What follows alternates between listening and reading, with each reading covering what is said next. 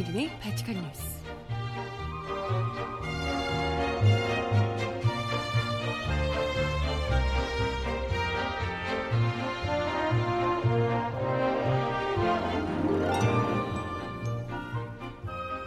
여러분 안녕하세요. 발칙한 뉴스 정혜림입니다.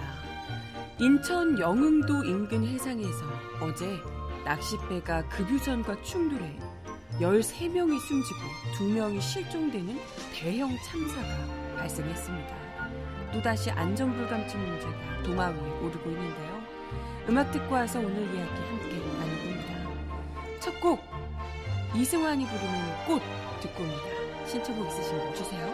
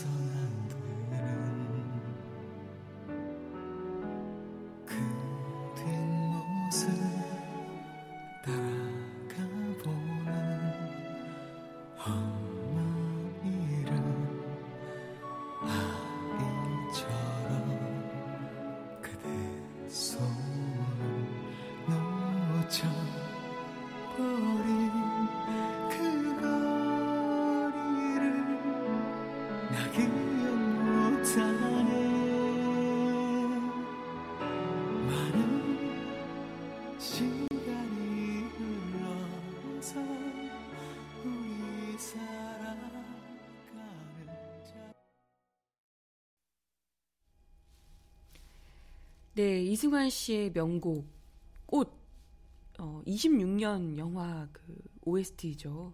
네, 꽃이라는 노래 전해드려 봤고요.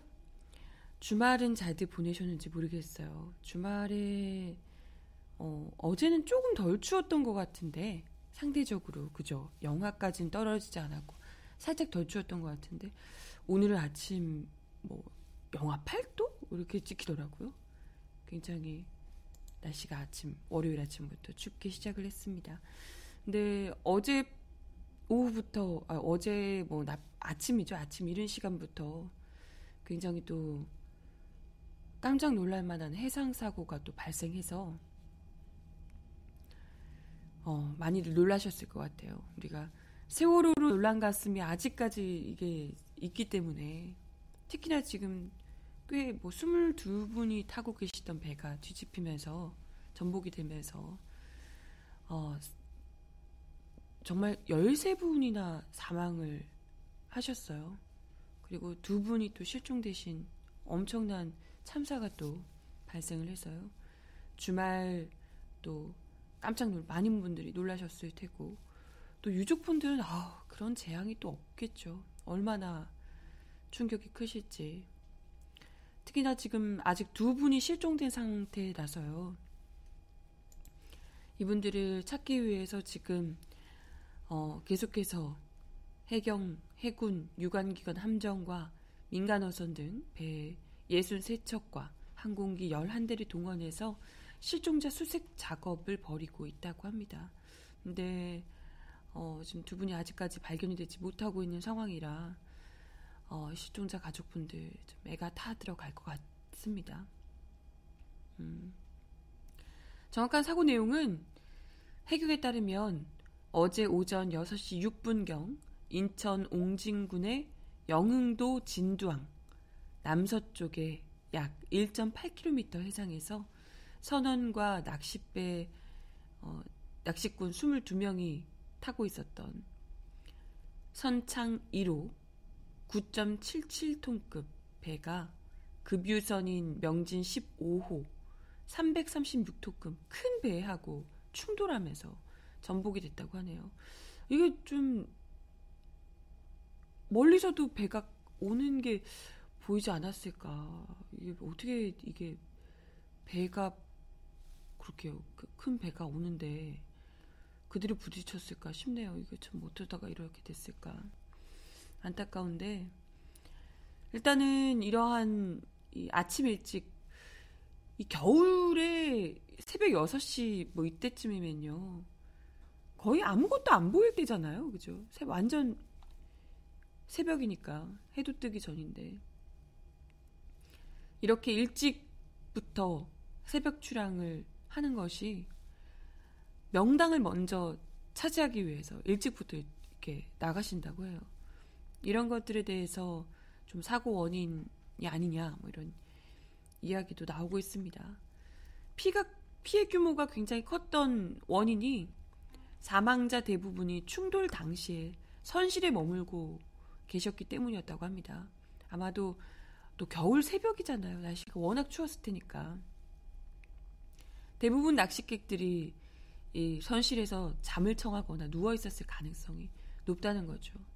그래서 어 아, 안쪽에 앉아 있을 자리가 좀 부족해서 밖에 나와 계셨던 분들은 부딪히자마자 바로 바다에 빠지면서 구조가 됐고 그분들 외에 이제 배 안에 있었던 분들 중에는 에어포켓 덕분에 살았던 분들 한 세 분 정도 고요. 나머지 분들 세, 13분이 배 안에서 그대로 발견이 됐다고 합니다. 그래서 워낙에 또 사고가 순식간에 일어나서 대처할 수 있는 겨를 자체가 없었던 것 아닌가 이런 이야기가 나옵니다. 근데 그간에도 이런 낚싯배 크고 작은 사고들이 계속해서 있어 왔는데 고질적인 문제점이 개선되지 않고 있다는 지적이에요. 대부분 배낚시가 새벽 일찍 출발해서 오후 4, 5시쯤에 돌아오는 당일치기로 이어진, 이루어진다고 합니다.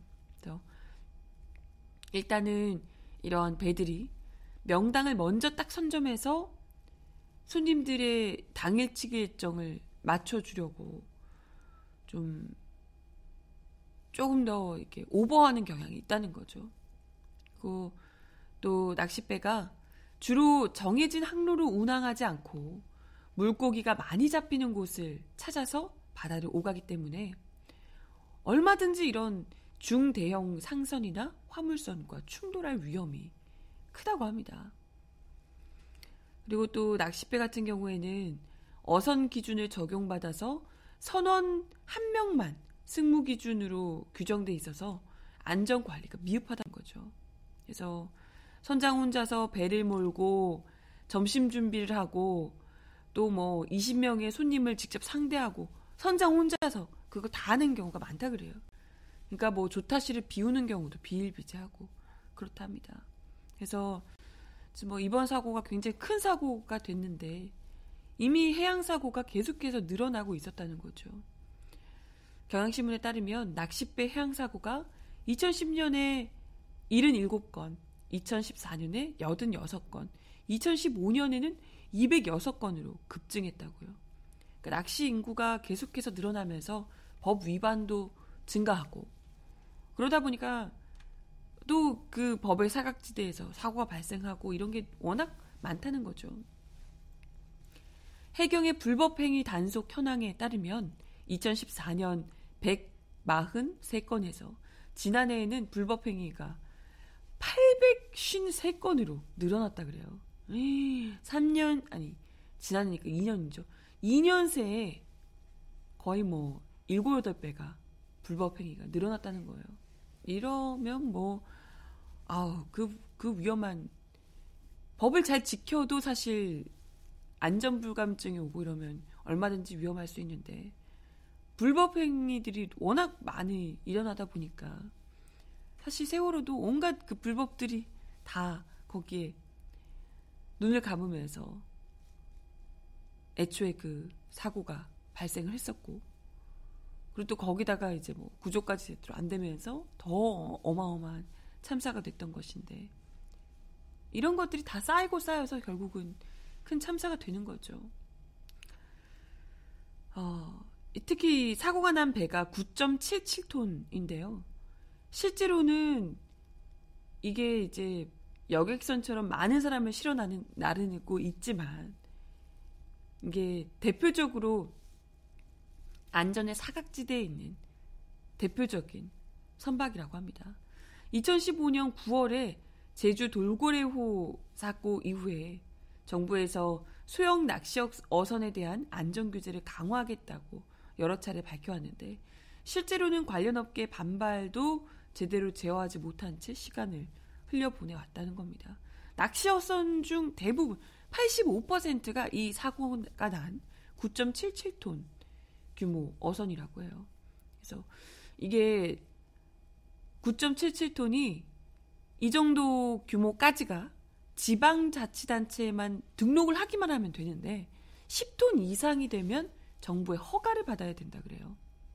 그래서 딱 정부 허가 까다롭지 않은 9.77톤에 맞추면서 쉽게 그냥 등록하면 되는 이 배를 하면서 이게 또 이제 최대 규모가 22명을 태울 수 있다 그래요. 선원까지. 딱 정말 풀로 채워서 22명 태우고 이렇게 했다는 거죠. 근데 원래라면 이런 낚시어선이 사람을 어막 뭐 20명 이렇게 태우면 그거에 맞는 많은 사람을 태우게 되는 이런 이제 까다롭게 이 사람들 안전을 책임져야 되는 사람이니까요.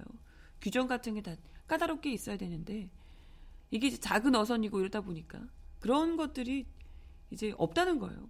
보통 유람선이나 이런 것들은 구명 뗏목도 갖춰야 되고 이것저것 이제 해야 되는 게 많다는 거죠. 근데 이런 수영 낚시어선은 구명 뗏목도 없어도 되고 뭐 이런 게 필요 없다는 거예요. 그러다 보니까 어, 이번 선박에서도 구명 뗏목이 당연히 없었다고 하고요.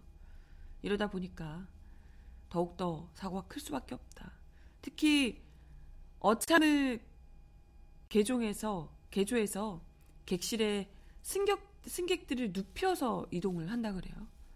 그래서 더욱더 전복 사고에 취약하다 이런 지적입니다. 어, 해양 안전 관련 국제 협약은 원래 국제적인 협약은 승객을 13명 이상 태우면 여객선으로 규정하고 그에 따른 규제를 해야 한다고 권고를 하고 있다고 하네요.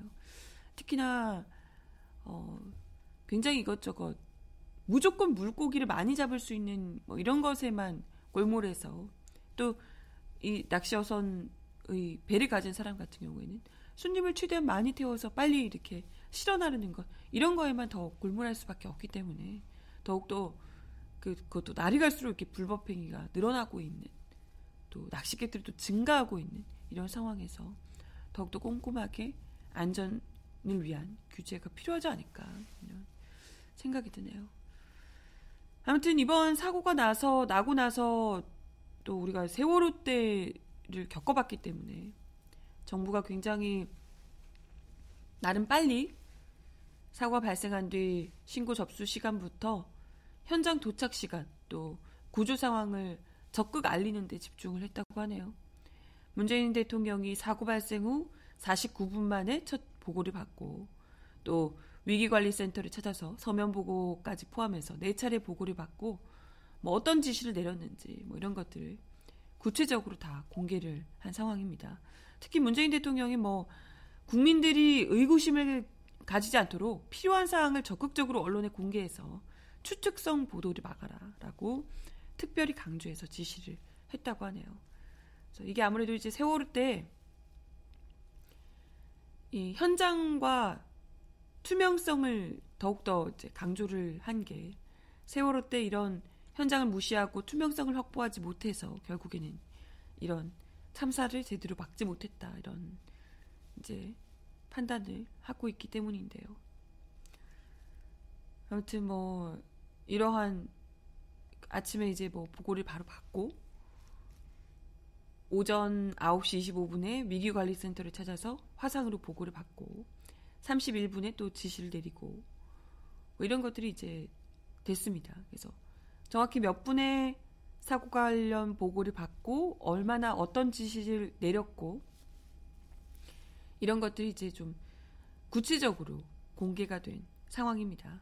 그래서 애초에 세월호 때 신고 접수 시간부터 정확하게 파악하지 못해서 우왕좌왕했던 것을 보면 어찌됐건 정부에서 좀 컨트롤 타워다운 역할은 하고 있다 이렇게 볼 수가 있는데요.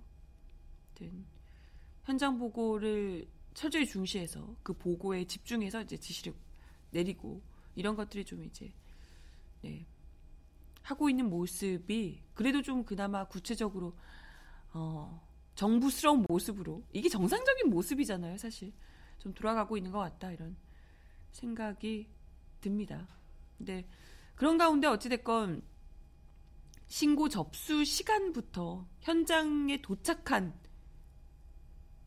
해경이 도착한 시간이 33분이 걸렸는데 이걸 두고 골든 타임을 놓친 거 아니냐 이런 이야기도 일각에서 나오고 있습니다. 해경이 너무 늦게 출동한 거 아니냐. 좀 늦은 것 아니냐. 이런 얘기가 있는데요. 글쎄, 해양 경찰에 따르면 6시 9분에 신고가 접수돼서 13분에 영흥파출소 리드, RIB보트와 해경 경비정을 현장에 이동하도록 지시를 내렸는데 보트가 26분에 출발해서 42분에 현장에 도착을 했다고요.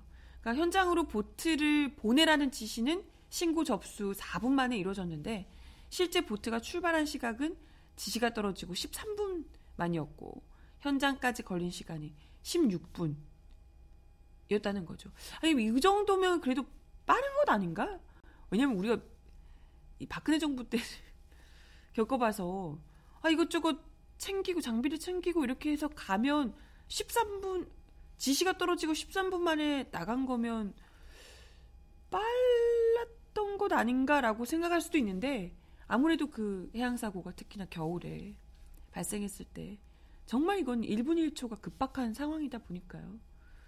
조금만 더 빨리 보트가 출발할 수 있었더라면 그래도 좀더 예, 한 분이라도 더 구할 수 있지 않을까 이런 우려가 있는 거죠. 근데 또 그러더라고요. 여기 이미 충돌했을 당시에 좀 충격으로 정신을 잃거나 이런 분들이 또 계셨을 듯하고 그리고 또 일단은 그 안에서 주무시고 계시거나 이런 분들이 계셨을 가능성이 커서 참사가 더 커진 상황이라 네.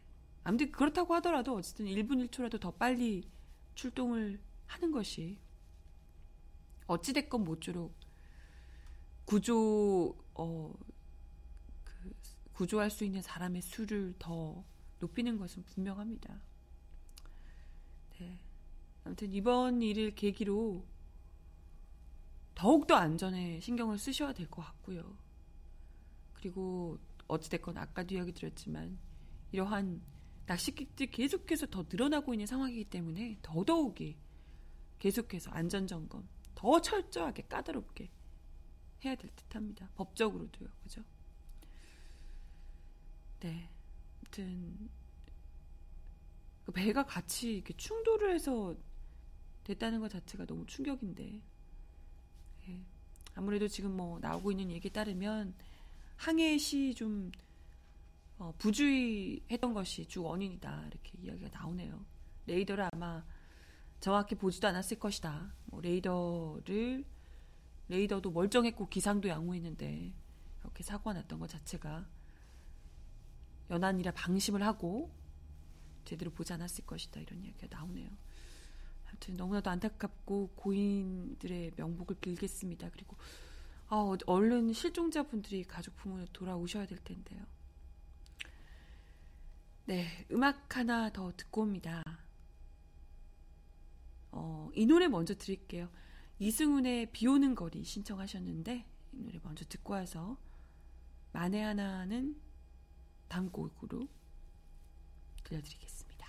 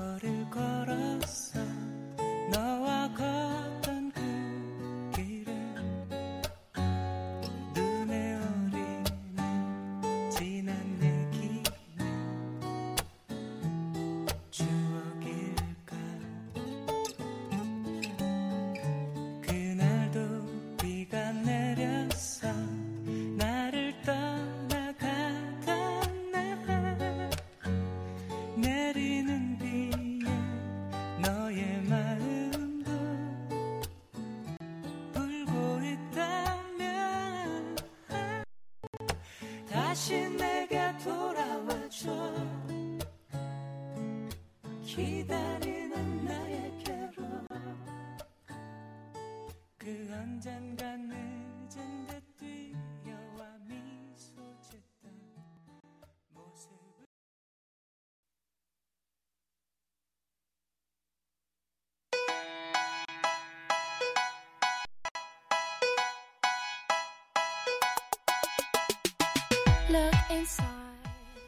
이 사람 왜 이럴까요? Cause we're so uninspired, so sick and tired of all the hatred you harbor.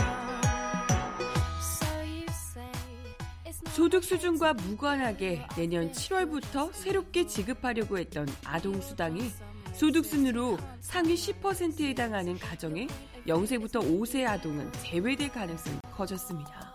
자유한국당이 내년도 아동수당 예산안을 두고 어깃장을 놨기 때문입니다. 왜 아니겠어요?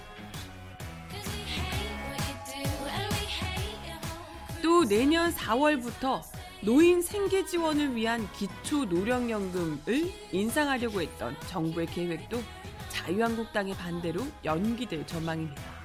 자유한국당은 내년 6월로 예정된 지방선거에 영향을 줄 수 있다며 기초연금 인상 시- 지급 시기를 선거 이후로 미뤄야 한다고 강변했습니다.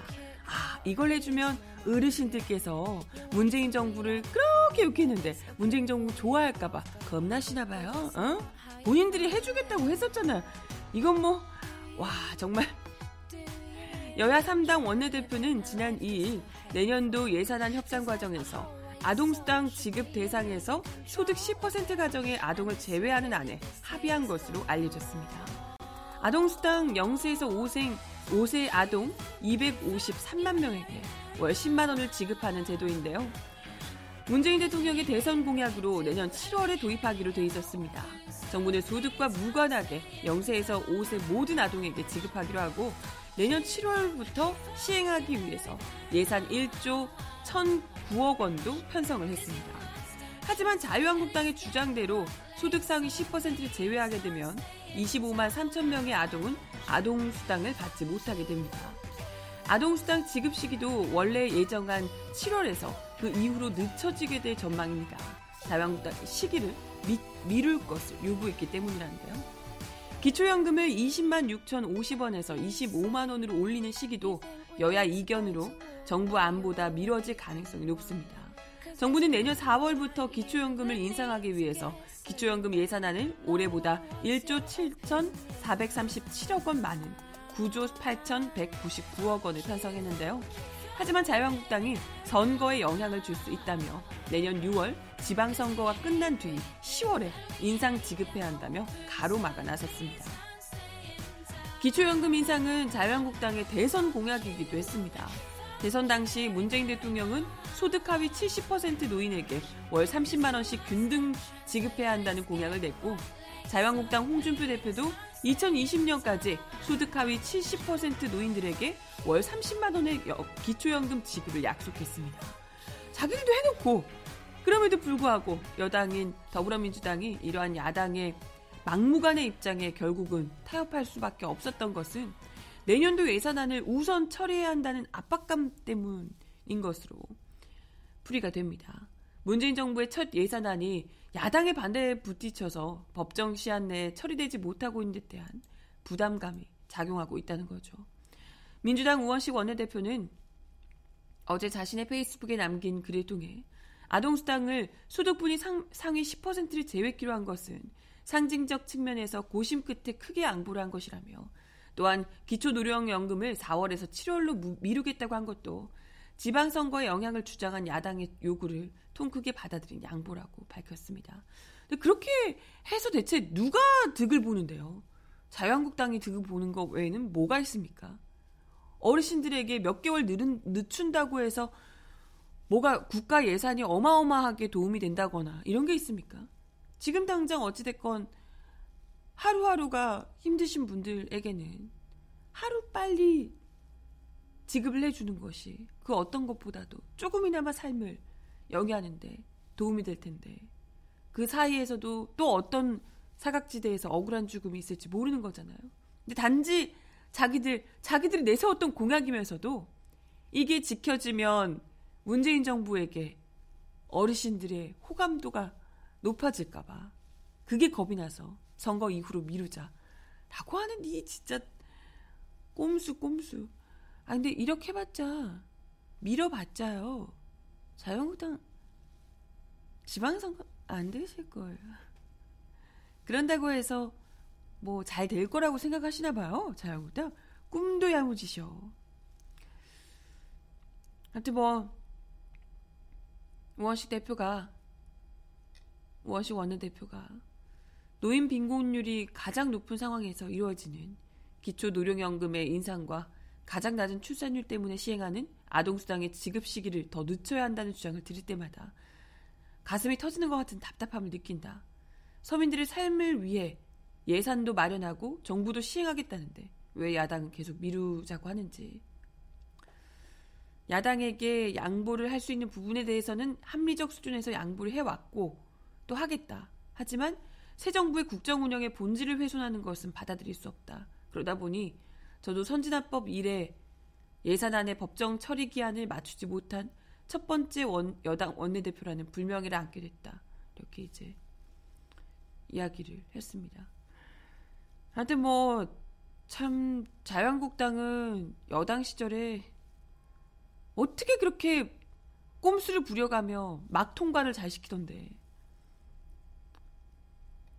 글쎄 뭐 법을 지켜야 하니 발목 잡히는 것도 부분이 있을 수 있겠지만 아니 이 정도로 국민들이 70% 이상 지지를 보내고 있는 상황에서 좀 더 강하게 밀어붙여도 되지 않나 이런 생각을 하는데요. 뭐 어떻게 방법이 없어요? 자유한국당 잘만 하더만 뭐 없어? 그것도 뭐 불법으로 다 한 거였나? 날치기였나 다?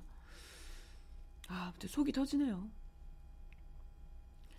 이와 관련해 참여연대 사회복지위원회는 논평을 내고 아동과 가족의 복지는 안중에도 없고 오직 선거 결과만이 유일한 관심거리임을 보여주는 것으로 최소한의 책임성도 없는 파렴치한 행태다라고 비난했습니다. 모든 아동의 권리 보장과 여성 지위 향상이라는 사회적 가치 실현이 예산안 협상을 위한 교환 대가로 취급되어서는 안 될 것이다. 아동수당의 제도 도입 과정부터 보편적 지급 원칙이 훼손된 상황에서 예산안 통과를 위해 양보를 했다는 여당 원내대표의 발언, 여전히 문제의 심각성을 인지하지 못하고 있는 것이다. 라고 지적했습니다. 그러게 말이에요. 입만 열면 어르신들 모신다는 자유한국당이 기초연금 인상 시기를 늦추자고 하는 거 이걸 어르신들께서 아셔야 되는데 어르신들께 꼭 이야기 해드려야 될 것 같아요. 자유한국당이 자기들 선거 때문에 늦추자고 했다고 안 드리고 싶어 한다고 이런 정당이라고 꼭 좀 얘기를 드리고 싶네요. 음악 하나 더 듣습니다. 구구단 세정이 부르는 만에 하나 들어요.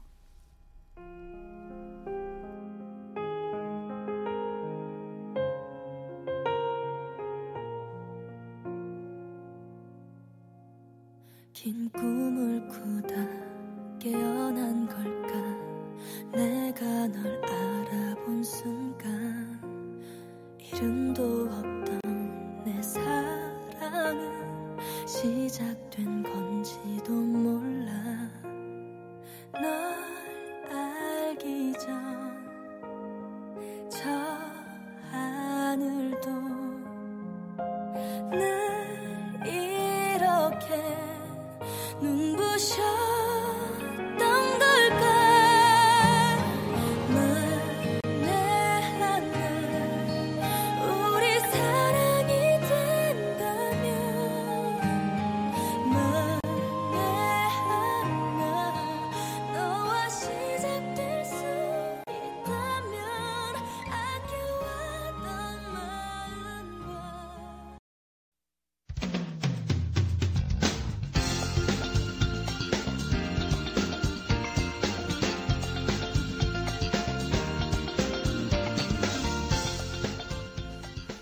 정하나의 발칙한 브리핑.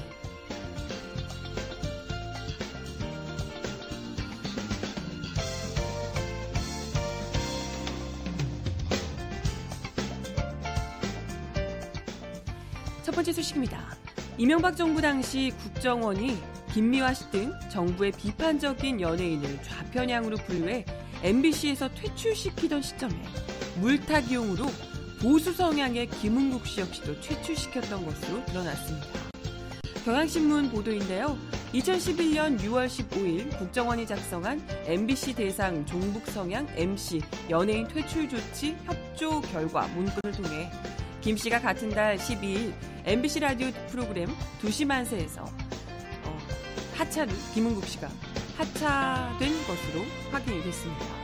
당시 MBC는 김은국 씨가 일신상 이유로 스스로 하차했다라고 밝혔지만 김 씨는 라디오 본부장으로부터 선거 유세 현장에 가는 게 문제가 됐다며 하차 통보를 받았다고 주장했는데요. 김은국 씨는 이후 서울 여의도 MBC 앞에서 1인 시위를 하며 삭발을 하기로 했었습니다. 해당 문건에 따르면 국정원 2국은 김 씨가 하차하고 이틀 뒤인 6월 14일 김재철 당시 MBC 사장의 측근이던 보도부문 간부 A씨에게 김씨 퇴출에 대한 우려를 전달했습니다. A씨는 MBC 경영진이 이번에 보수 성향인 김은국 씨의 퇴출을 너무 쉽게 생각했고 전격적으로 쫓아낸 것에 대해서 매끄럽지 못했음을 인정한다면서도 이번 김은국 퇴진은 MBC 내 종북 성향 진행자와 연예인에 대한 퇴출 작업의 종착점이 아니라 이제 시작이라는 점을 알아주길 바란다 라고 국정원에 전했다고 합니다. 또한 A씨는 노조가 김리화 축 출 시 형평성 원칙을 제기하며 김은국을 대표적인 사례로 거론했다고 하는데요. 김은국을 빼지 않으면 추후 퇴출 작업이 불가능하다 라고 이야기를 했었답니다. 결국 김은국의 희생은 여권의 1대 4 또는 1대 5의 값어치가 있는 것으로 판단했다 라고 이야기를 했다고요. 이걸 또 이제 국정원 관계자가 문건에 적어 보고를 했었다고 합니다. 참 김은국 한 명 보수 성향의 김은국 씨 한 명을 내보내면서 이외에 한 네다섯 명은 내보낼 수 있다 이렇게 이야기를 했다는 거죠. 그렇다고 형평성 있게 보이진 않았는데요. 아무튼 참 디테일하고 꼼꼼합니다.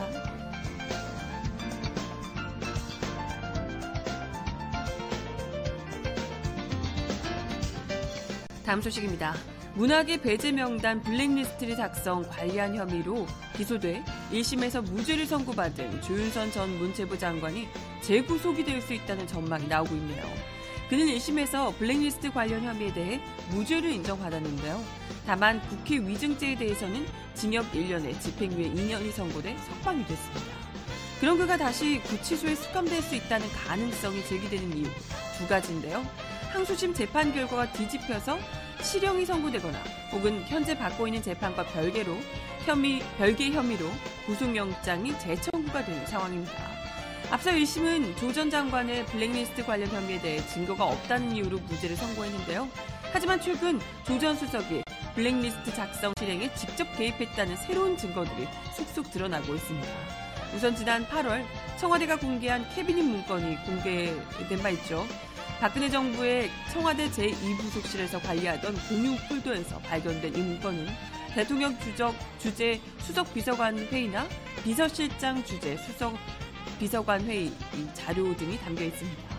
청와대 검찰 등에 따르면 이 문건에는 조 전 장관이 청와대 정무수석 재임 당시 블랙리스트 업무와 관련해 구체적인 지시를 내리거나 보고를 주고받은 정황이 담겨 있다고요. 또 1심 재판 당시 증인으로 출석한 정관주 전 정무수석실 국민소통 비서관은 조 전 수석 지시로 재미교포 신은미 시책이 우수도서로 선정된 점을 지적한 논의를 했다라고 증언을 하기도 했습니다. 이를 증언한 이 증언을 뒷받침하는 증거도 나오기도 했었고요. 아무튼 이런 상황에서 이렇게 계속되는 이 증거들 또 증언들이 나오고 있는 상황에서 재판이 재판 결정이 재판의 결과가 새롭게 번복될 가능성이 충분히 있지 않겠냐 이런 이야기가 나오고 있습니다. 1심에서 기억이 잘 나지 않는다라고 이야기했던 분도 증, 증인도 새롭게 또 진술을 번복하고 뭐 이런 일들이 있다고 하네요. 그래서 현재 조전 장관은 또 김기춘 전 청와대 대통령 비서실장 등과 함께 항소심을 받고 있는 상황인데 항소심 심리가 거의 마무리되는 상태로 12월 말쯤에 결심 공판, 1월 중으로 선고 공판이 치러질 것으로 보인다고 합니다. 이 항소심도 항소심이고 이게 지금 뭐 앞 뒷바 뒤바뀐 것들 새롭게 나온 증거들이 워낙 많기 때문에 이것도 좀 기, 기대가 되는 부분이고 이거 외에도 새롭게 발견된 범죄 사실에 대해서 구속영장이 청구될 가능성이 또 높아 보인다고 하네요. 현재 조 전 장관이 정무석 재직 시절에 국정원 특수활동비를 아 그놈의 특수활동비 매달 500만 원씩 현금으로 받은 사실이 드러났다고 하네요. 아싸 그렇다고 합니다. 재직 동안 재직 동안 7개월에 걸쳐서 3,500만 원을 상납 받은 것으로 조사가 됐고요. 이와 관련해 자택을 검찰이 압수수색한 바 있습니다. 뭐 이거 외에도 뭐 화이트리스트에 관여한 정황도 구체적으로 나와 있는 상황이고요. 그래서 뭐 특활비 수수, 화이트리스트 화이트리스트에 대한 수사 이런 것들이 상당히 진척된 상황이라서 검찰이 해당 혐의에 대해서 구속영장을 청구할 가능성이 높다고 하네요. 네. 그래서 어 글쎄 또 또 다른 법꾸라지인 우병우 전 수석도 그렇지만 구속이 됐다가 무죄로 풀려났던 그래서 어 뭐 상당히 정신적으로 충격이 크다고 뭐 전해졌던 이분이 또 다시 구속되는 일이 또 발생하게 됐지. 또 귤만 드시게 됐지. 초췌한 얼굴을 하고. 아무튼 관심 모아지고 있는 상황입니다. 어, 소식이 하나 더 있었는데요. 이 이야기까지 전해드리고 마지막 곡 전해드리면 될 것 같습니다. 현장 실습을 나갔다가 사고로 숨진 고교생 이민호 군의 장례가 어, 오는 6, 7일 정도 치러질 예정이라고 하네요. 어제 현장 실습 고교생 사망 제주 지역 공동대책위원회 등에 따르면 이군의 가족 유가족들은 사고가 난 실습 기업이 오늘 4일에 공식 사과하는데 합의하고 6, 7일에 장례를 치를 예정이라고 밝혔습니다. 앞서 이군의 유가족은 심적 고통 속에 업체 공식 사과를 받기 전까지는 이군을 보낼 수 없다며 보낼 수 없다며 발인을 미뤄온 상황이었습니다. 지난달 9일 오후 1시 50분께 제주시 구자읍 한동리에 위치한 한 음료 공장에서 현장 실습을 하던 이군은 제품 적재기에 목이 끼이는 사고를 당해서 병원으로 옮겨졌지만 결국 사고 발생 열흘 만에 숨을 거둔 바 있습니다. 이군의 안타까운 죽음이 알려지면서 해당 기업과 교육당국의 실습생 관리, 현장 실습 제도의 문제점을 비판하는 목소리가 높아졌고 이에 교육부는 조기 취업 형태의 현장 실습 폐지를 발표했으며 고용노동부는 지난달 27일부터 해당 기업을 대상으로 특별 근로감독에 돌입한 바 있습니다. 경찰도 이 기업 대표 등 관계자 3명을 업무상 과실치사 혐의로 조사하고 있는 상태죠. 네, 이런 어떤 죽음이든 다 안타깝지만 특히나 제 피기도 전에 저버린 현장 실습생들, 고교생들 이런 꽃다운 죽음들이 더는 없길 바랍니다. 마지막 곡으로 어, 펀치가 부르는 밤이 되니까 들려드리면서 인사를 드리겠습니다. 밤이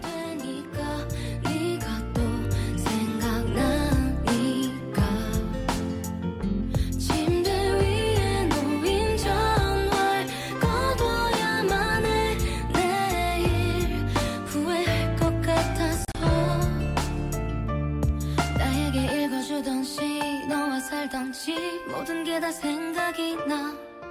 파랑 지붕 밑 강이 보이는 곳. 한강 위에 비친 달빛이